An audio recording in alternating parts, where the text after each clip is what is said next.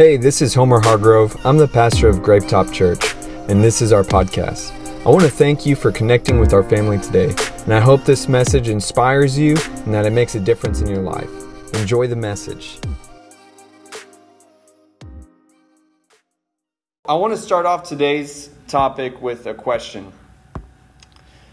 Do you think that generosity is a good quality to have in a person? Yes. Okay. Um, generosity, is it a good quality to have in a person? Most people say yes. And so let's broaden the perspective of generosity, a good quality to have in a community, in a group of people. Yes. Yes? Yeah? yeah. So, so? It changes, right? Once you get to like, well, everyone, I don't know, but in just one individual, yeah. And today, uh, we're going to talk about the need of generosity in a community. And in no way do I want this message to be perceived as a, as a trick or a ruse to get people to, to donate. Um, but we're going to look into the aspect of generosity and how it really does um, fulfill a holistic community. Y'all dig what I'm saying? Good. And so today, starting off, I want to start off with the vision of vision and how generosity sustains vision. Look at your neighbor and say, I see you. see That's what vision is, right? You can see what's going on. And vision is seeing a better future. Whenever you hear an organization, a church, or anybody talking about the vision that they have for their life, the vision that they have for their community, it's about seeing into the future of what it could be, right? It's, it's all about looking at potential and growth. And vision for anybody, for any organization, for any church, it has two legs. And that's people and money. And it cannot stand very long on one leg. Vision cannot stand very long on one leg. You can look at this in your own personal life. If you've ever had great dreams and aspirations, and you had the willingness to work hard but have no money, it's really hard to fulfill it, isn't it? You want to start your own business, you want to really do something great, but without that initial investment of money, you have the person that's willing to do the grunt work, but you don't have the money to fulfill it. So you have vision without the resources to fulfill it. Does that make sense? In the same way, um, when it comes to a community, a lot of times we like the idea of just being just being people and the idea of generosity is like well we don't want to impose on anybody we you know no one should do this or that right you, has anyone ever offered you something and your pride said oh no i can't take that see that's that's kind of what we envision community to be like but that's not really a healthy way of going about it. It's not a healthy community to live like that. And the truth is, no matter what kind of good intentions we have, it, that vision cannot sustain without both of those parts. You can have a whole bunch of money, but if nobody wants to be a part, then it's worthless. You can have a whole bunch of people, but if there's not any money for them to, to be able to use, then they're not going to be able to really walk out that mission. I once heard a, a a, a missionary that was going to go into uh, going into Africa to be a missionary and witness to to people and all that. And he told the as he was trying to raise funds for him to be able to go and reach people in in a in a country that hadn't heard the gospel yet. Um, he told the donors, "I'll go down into the pit for us if you hold on to the ropes." And see, that's a that's a a really beautiful analogy of what it's like for vision is going down into a pit, going down into the unknown, and there's one person that's going down and doing the work, but there's no way he'd be able to go if people weren't holding the ropes. And I wanted to share this story in Nehemiah chapter 13, verse 10 through 12. This is after Israel had been, uh, they've been exiled, and now they're returning back, trying to rebuild their country that was um, completely broken down. They, and they even rebuilt the temple, um, rebuilt the walls, uh, and they're just rejuvenating the country that was completely destroyed. And Nehemiah was kind of the one taking charge and helping lead all the people to do this. And so they had the people And, they, and the king sent all the resources for them to be able to build. There's no way that if the people went without the king's resources that they would have been able to build. And if the king sent all the resources but nobody wanted to build, it would have not happened.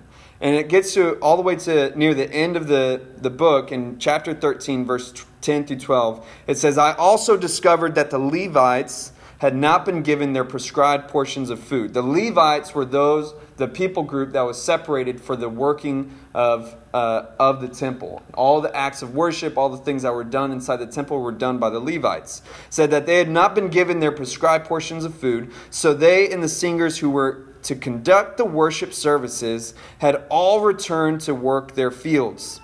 I immediately confronted the leaders and demanded, "Why has the temple of God, the temple of God been neglected?" Then I called all the Levites back and again restored them to their proper duties, and once more all the people of Judah began bringing their tithes of grain, new wine, and olive oil to the temple storerooms.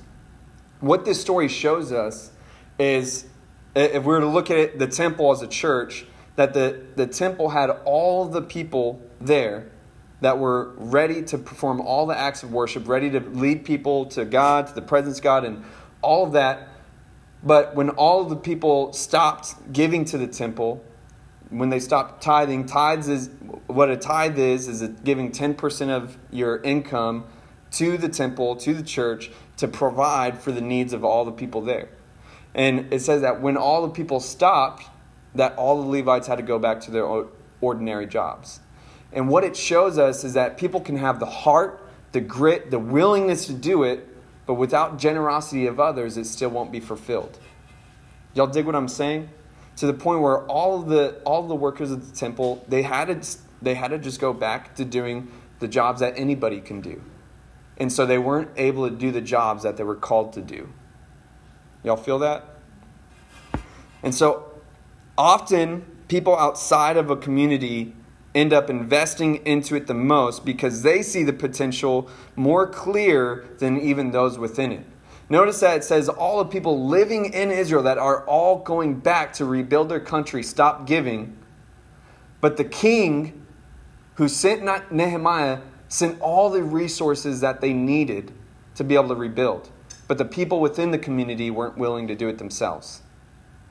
And it's so common that people outside of the community end up investing more than those within it. And yet, a community should strive to be independent within itself, to where it's self sufficient as a community, so that its future won't be potentially twisted or controlled by those who reside outside of it. If the king had in ill intention, he could manipulate and try to control what kind of country Israel would to be like what kind of temple it would be like by, because he was the one providing all the, the resources for it. And that's, that's what commonly happens. I mean, that's even in our country, that's why so many politicians are smeared because they have to raise funds as much as they can that their policies end up being dictated by those who fund them. Does that make sense? In the same way, in any community, that's often what happens over time when the people within the community aren't the ones that are generous towards it. But when you're in that community, you have the heart and you see the vision, you can see the vision so much clearer than anybody else if you involve yourself in that community. But it's only when you are generous within yourself, whenever you're sacrificial within yourself, that it truly connects your heart to what your community is walking towards. Y'all feel that?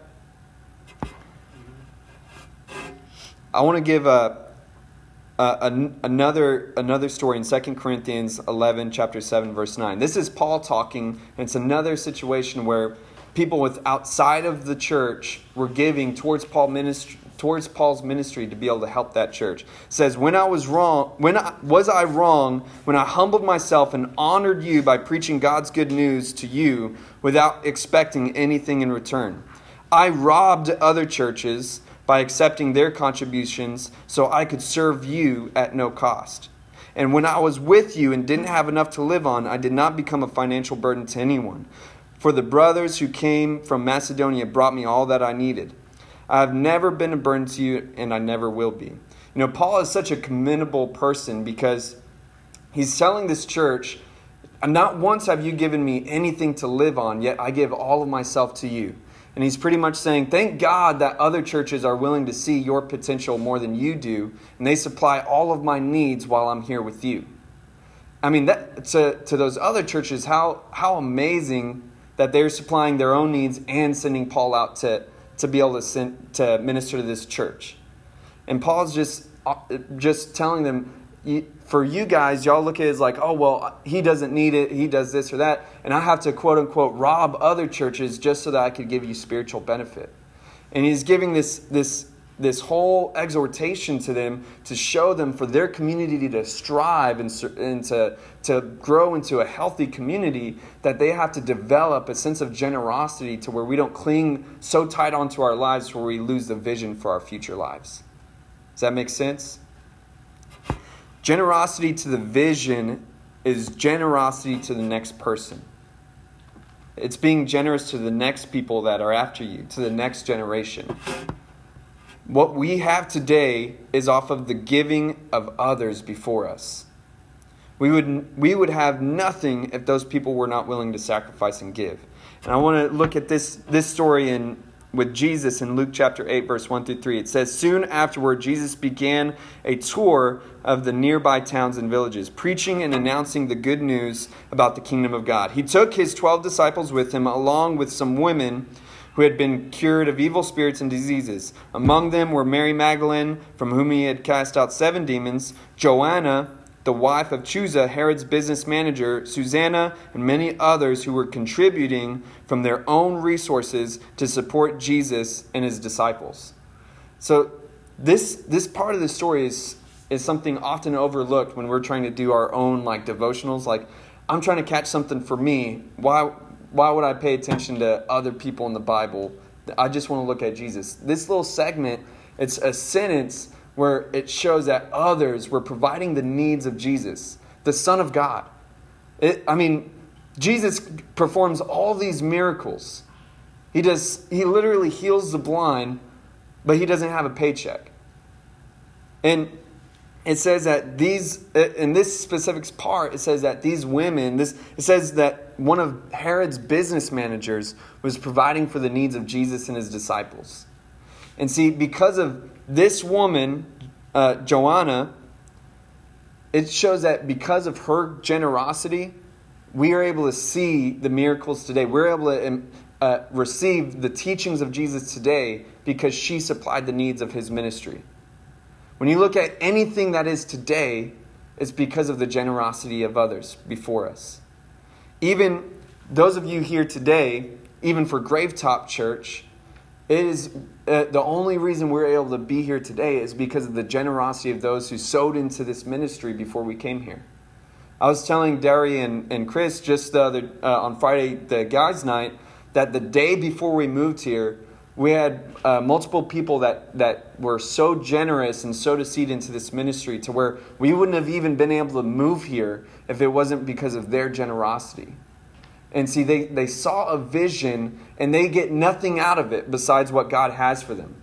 They, were, they wanted to be generous to something that didn't directly, physically involve them. But they did it because they saw the potential of you guys here today, of those who would potentially be a part of this community, those who would potentially be a part of this church. And see, generosity to the vision is just that. It's seeing what, what could be reached, of what could happen for that community and seeing past it and willing to be generous and, and sow into that vision. Y'all feel that? See, one thing I learned working for my dad is it's not a lot of people think oh you work for, i used to work for my dad and they think oh man you must have had it so easy i was like no he's had no remorse i when i remember the first time i, I had an interview after working for my uh, at my dad's shop the the manager that was interviewing me said, "So what did you do at your dad's shop? I mean, what did all did you do?" And I said, "Well, I guess anything and everything but prostitution. I had to do everything I could, and and because the way that my dad is such a hard worker." I really quickly realized that if I didn't do it, he was going to do it. And sometimes when we ignore the work of something, we think that it will just go away or it will just work out. But the truth is that nothing is without cost to somebody. And so when I would skip one part, I would walk by later seeing my dad do it. And a lot of times in, in a community, we get kind of tunnel vision to where we don't see the full picture of how much we really do make a difference. And we think that it'll just all work out someday, but it's at, it really it's at cost to somebody. Y'all dig that? And everything that we have today was at the cost of somebody before us. And so the other thing about generosity within a community, why it's important, is that it breeds goodness. We talked about how it sustains vision, but it also breeds goodness. Good, the word good, goodness, is often generalized and not fully appreciated as a satisfying quality that it is. Did you know that? Uh, what do we say instead of saying, oh my God? Oh my goodness, right? Did you know that goodness is, a, is the name of God too? That Jesus says in the word that only God is good. And it's that word good, even though we use it so commonly today, is kind of like awesome. Awesome can be a, a, chicken sauce now. Awesome sauce. Man, this this uh, Cane's Raising Cane sauce is awesome. But the word awesome is something so much greater than that, right? It's it's full of awe to where you're liter- literally speechless. And see, goodness is a lot like that too. Is good is something so satisfying of a quality that you're you're you're content, you have peace. It it's comforting, it's life-giving. And generosity creates a culture of kindness and good nature. And this behavior attracts likeness and behavior in nature. Um, I realized since I didn't was not raised in church, I often heard the saying like, "Oh, like the church, the church is in the Book of Acts," and I never knew what that meant until I actually read this the the Book of Acts and got to see what they were talking about.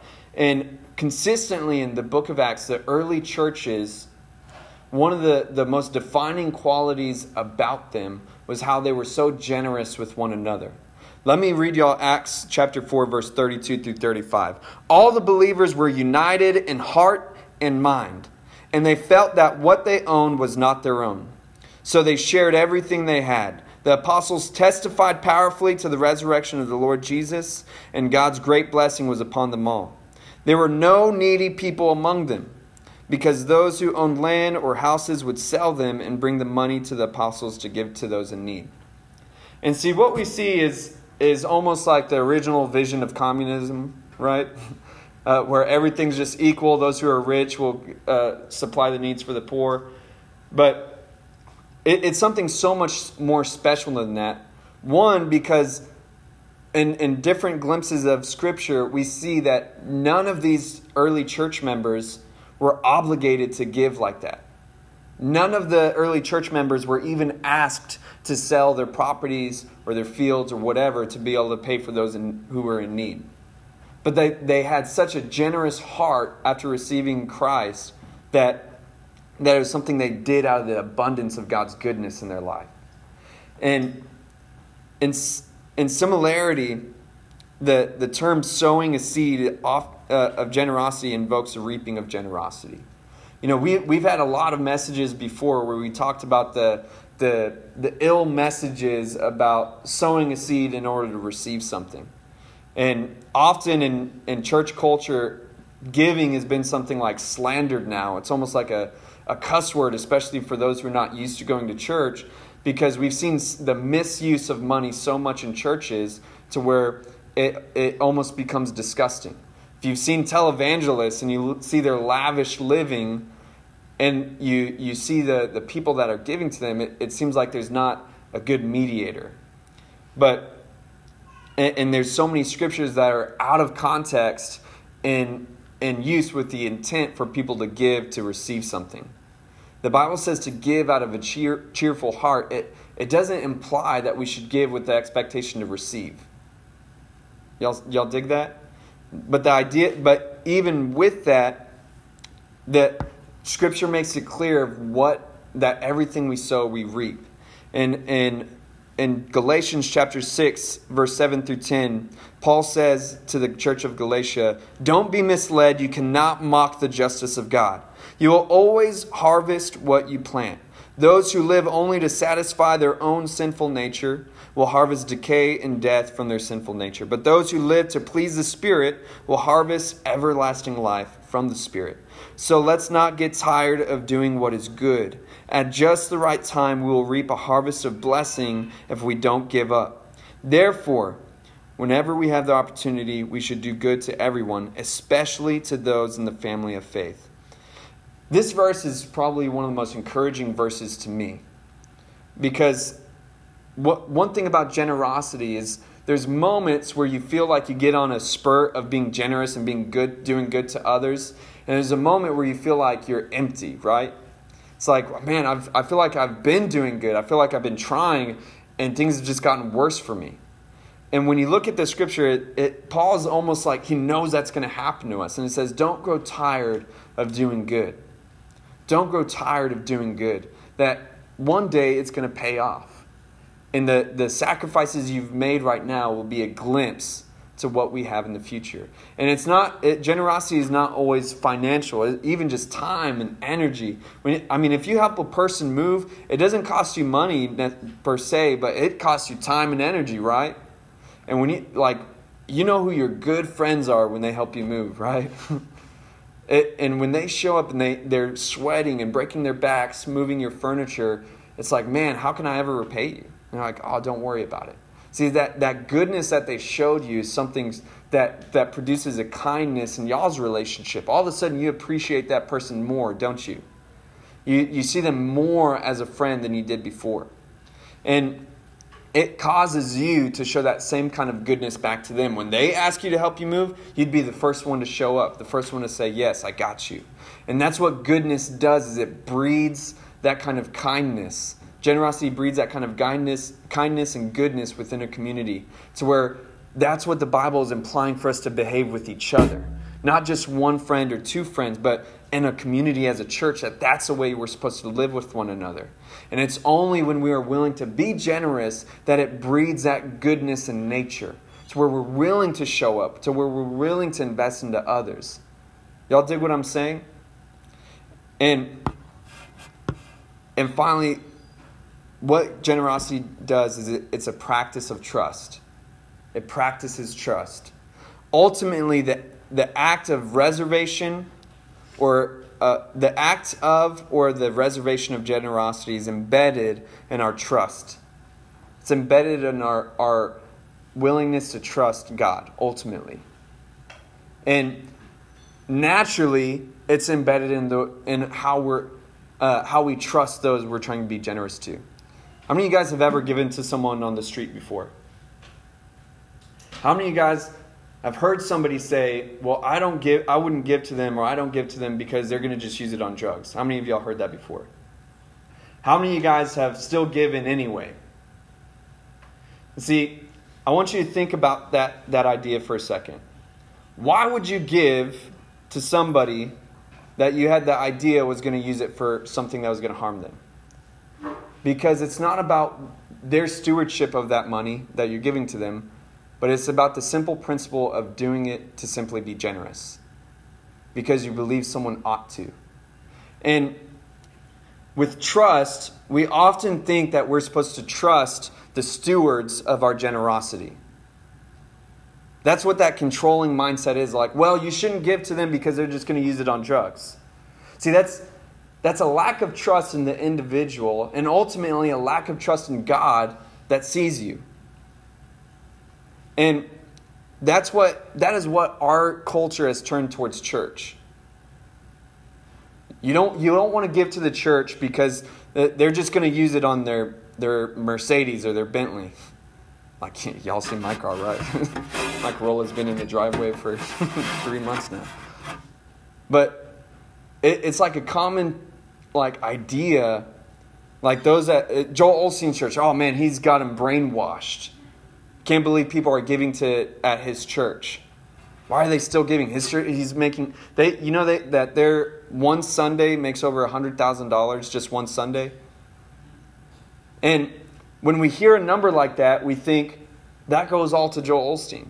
It's that's ridiculous. You know how much electricity costs to to run a stadium for AC alone? All of the all of the different moving all the employees that they have all the people that they have just because it's a large amount doesn't mean that it it just goes to one person that it's all bad stewarded. But because of like we said earlier we, you hear a, a story about one televangelist one person that was misusing their money. That was a it, it seemed like they were like shorthand of stealing from people the way that they were mishandling the money right we hear a couple of those stories and we, we throw all of the church into that pot.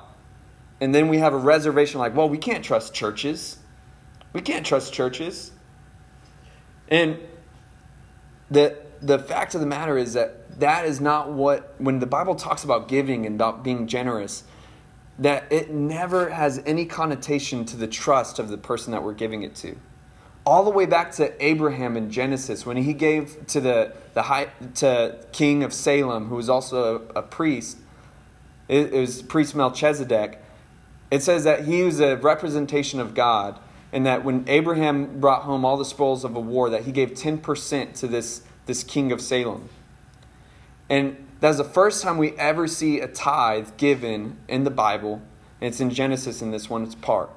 Then we see it later in, uh, with with Jacob. And we say, see it later uh, when, with the country of Israel when it becomes a, a law within them, with their, their country. And every part of the way, and God never puts connotation to the stewardship of our generosity. But what he always uh, implies with it is that it's a connected trust to our trust in God. That that generosity, that, that, that commitment of 10% is a trust in God. Now, even when Jacob decided to start tithing 10% of all of his income, he said, God, I'm going to do this because I trust you to provide for me, to protect me, and to give me peace in the land wherever I go. And see, it, it almost like doesn't make sense if we look at it from an investment standpoint. Well, if I invest 10%, then my dividends from God will be kingdom economics of such and such. That's not even that's not what the Bible really implies. It's as simple as like a constant tap on your heart. A constant tap on your heart because the Bible says that the love of money is the root of all evil, right? That the Bible says that the love of money is the root of all evil. It doesn't say that money, the tool, is the root of all evil. The love of it. And Jesus says that wherever your treasure is, that's where your heart is. Wherever you spend your money, that's where you, your heart really is. And so we see so much connection to the heart and money. And so when we see in the Bible where God institutes this idea of generosity, He institutes the idea of even tithing 10%. What it really does is it keeps a constant check on our heart. It keeps a, cost, a constant tap on where our heart is with God. And the times that I'm cling more tightly to my money are the moments that I'm lacking trust the most. I mean, if you don't think that money is directly connected to your heart, start using cash. Because when I buy something and I, I use it, I'm just like, I feel it leaving my soul. Y'all know what I'm saying? Like, especially when you get a bill at a restaurant and it's more than you expected, you're like, oh my God. I w- I wasn't willing to invest my heart into this. It, it's so connected to our hearts. And when we practice generosity, what is it really doing? It's connecting our hearts to that community, it's connecting our hearts to those people, to that vision. Y'all feel what I'm saying? And it, it ultimately practices a trust with God, and knowing, just like in Galatians, that whatever we sow, God will repay us in some way or another. And that what we're really doing when we're generous, what we're really trying to do is show the heart of God to others. You know, I'm, I'm uh, the director at Holmes High School for YFC, and we have our Christian clubs at this, the high school right after school. Um, and one thing that we practice is being generous to the students. And there's only, there's only five volunteers, that's me including myself, only five leaders that show up, that volunteer their time to go to the school and, and minister to these kids and connect with these kids. And they go a, an extra step is that each of us pitch in a certain amount of money so that we can buy food for the kids. So that when they come, they can eat something when they get there. And that's, that's like one thing, right? But what we say is that no kid is obligated to stay all the way to the lesson. That even if they just wanted to come in and grab food and leave, that they're able to do that. That we had a, a hot Cheetos and cheese, because that's how we roll. And we had so many kids that flooded. We had over 60 kids flood into this, into this snack bar area, get chips, and leave right away. In fact, that day we only had 20 students stay for the lesson. And but every single time we're generous to them. Because we're we want to show the goodness of God to them and they see it now. They see that the, the food that we give is unconditional in the same way that God's love to them is unconditional. And that's really what we're getting at. Is that generosity to the core is an unconditional thing that God wants us to have.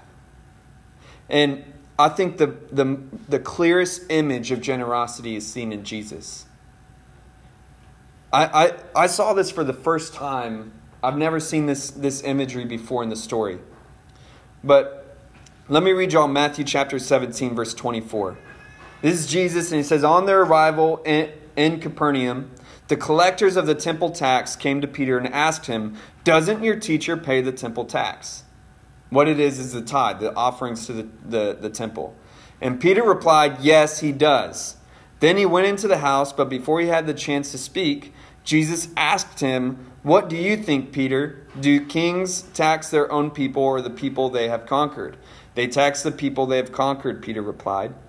Well, then, Jesus said, the citizens are free. However, we don't want to offend them, so go down to the lake Throw in a line, open the mouth of the first fish you catch, and you will find a large silver, silver coin. Take it and pay the tax for both of us. This is a bizarre story where apparently we should all be uh, jumping in the lakes looking for fish because there's silver coins randomly in a fish. But what we see is one, Peter Peter lied for Jesus. when he says yes, he does, he was saying that in faith, like I'm sure he does. He's like, yeah, I'm, I'm pretty sure Jesus does. And he had no idea what it, before he could even ask Jesus, Jesus answers him. And we see that the most important part I want us to, to catch here is that Jesus has Peter pay the temple tax for the both of them. Now, what does the temple tax provide for? The, the priests there, right, of that temple? The temple tax provides for the Pharisees and the religious leaders in that area. And now let's go later on into the story. Says in Matthew chapter 26, verse 14 through 16, says, Then Judas Iscariot, one of the twelve disciples, went to the leading priests and asked, How much will you pay me to betray Jesus to you? And they gave him 30 pieces of silver. From that time on, Judas began looking for an opportunity to betray Jesus. And for those of y'all who don't know, Judas is the one that betrays Jesus that led him all the way to the cross and crucified and died for our sins. But the connection to these, these two parts of the story is that Jesus pays the tithe, he pays the, the temple, knowing that that very money was going to be used to pay against his own betrayal. Think about that for a second. Jesus, Jesus knows what's going on. He already knew that he was going to be betrayed. And he was he gave to the temple knowing that it was going to be used to pay for his betrayal. I mean, that's bad stewardship, right? I mean, I think when churches start paying for murder, that's like where I'm going to say that enough is enough, right? but it says that Jesus still paid this, this temple, gave that offering, gave that, that tithe, that tax, even though he knew it was going to be a part of his own betrayal. And what I feel like it symbolizes the most is Jesus' trust in the Father. The trust in the Father that he is so not dependent on the conditions of stewardship with his generosity that he's willing to, to give just because of the simple fact of it being generous. Because of the simple principle of it being unconditional, something of his heart. And when you look at how much time and energy did he give to the people? He when it says that he spent three years in this ministry, uh, starting at thirty. Three years, giving all of his time, all of his energy to these people to, to heal the sick, to heal the blind, to, to give the good news, to, to, to preach to all these people and show them the good news of the gospel. And what it, it says that what did they do to him? They shouted, Crucify him. And we think about the simple idea of unconditional love, Jesus shows his trust in God and his generosity and his time, his resources, his energy by giving to those he knew would destroy him. Of course, it's all part of prophecy. It's all about, you know, he already knew that it was going to be the payment for the sins of the world. But the, the principle that he is showing us is that this is a, a practice of trust in our heart with God. And that if Jesus wanted to, when, G, when the devil tempted him on the mountain, said, You can have all of the kingdoms of the world if you just bow down and worship me. It was one of the temptations of Jesus. And he refused, of course. The reason it was a temptation is because he knew that he wouldn't have had to act with so much generosity to the people that were going to hurt him. But he, he knew that, that, that, simple, that simple part right there was a lack of trust in the Father. And when we boil down all of our hearts in those moments that we cling tightly, to whatever it is time, energy, money every time it's, it boils down to a lack of trust somewhere. Y'all dig what I'm saying? And so, with that being said, I want us to, to bow our heads and close our eyes. And this idea about generosity being something that we need in community, the first place that we have to start is looking at the generosity of God. And if you're here right now and there's there's a part of you, there's something within you that knows that there's a, a spot for, for you and God to be made closer. Maybe there's been reservation in your heart in trusting God somewhere. There's been something that you haven't been willing to, to really give to Him because you're afraid. But today, right now, you, you want to break that and you want to, you want to go all in with Christ. If you want to do that for today, I want you to raise your hand. I see your hands. And so, what I love about the Bible is that in Romans it says that we're able to start or even start again with a simple conversation. A simple conversation with God. It says if you just believe in your heart and confess with your mouth, it'll happen. You you'll be saved from whatever you're running from. You'll be saved for from eternity. You'll be saved in so many aspects. But it starts with a conversation, and it starts in your heart. And so, if you rose your hand or if you, you are already in that committed spot with Christ, I want you to pray this prayer too as a reaffirmation of your faith. Say, Jesus, you have been very good to me. You have been generous with your love. You've been generous with your spirit. You've been generous with your blood. And right now, I ask that you wash over me. I ask that you fill me. I ask that you make me new. Make me yours right now. Be the Lord of my life, all of my life, and the Savior to my soul. You are the Son of God, and I put my trust in you right now. I know that you died on the cross for me. Everything that I've done, everything that I will do, and I know that you rose from the dead. In Jesus' name. Amen. I hope you enjoyed the message today. If you did, there's a couple things that you could do to connect.